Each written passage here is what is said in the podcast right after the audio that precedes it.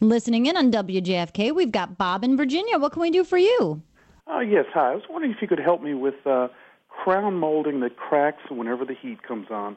Cracks how so? Um, it's actually, I guess, the caulk or the paint between the ceiling and crown molding. It's probably the paint, and the solution is the caulk. Because what happens is the walls expand and contract, and if it's just painted, there's going to be a seam that forms there.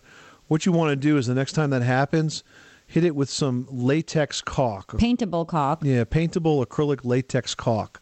That will expand and contract with the wall and the molding, and you won't see the gap anymore. Okay, I'll give that a try. Little trick of the trade, you know. Caulk goes is, is good for many, many things. Caulk and wood filler, they are a carpenter's best friend. Sealing drafts out is only one small use for caulk.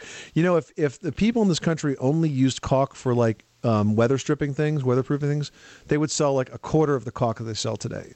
It's so forgiving for all sorts of painting projects, inside and out. So that's all you need. Okay, well, thank you, and I'll cover up some carpenter's mistakes. all right, Bob. Thanks so much for calling us at eight eight eight Money Pit. This is the story of the one. As a maintenance engineer, he hears things differently. To the untrained ear, everything on his shop floor might sound fine, but he can hear gears grinding or a belt slipping.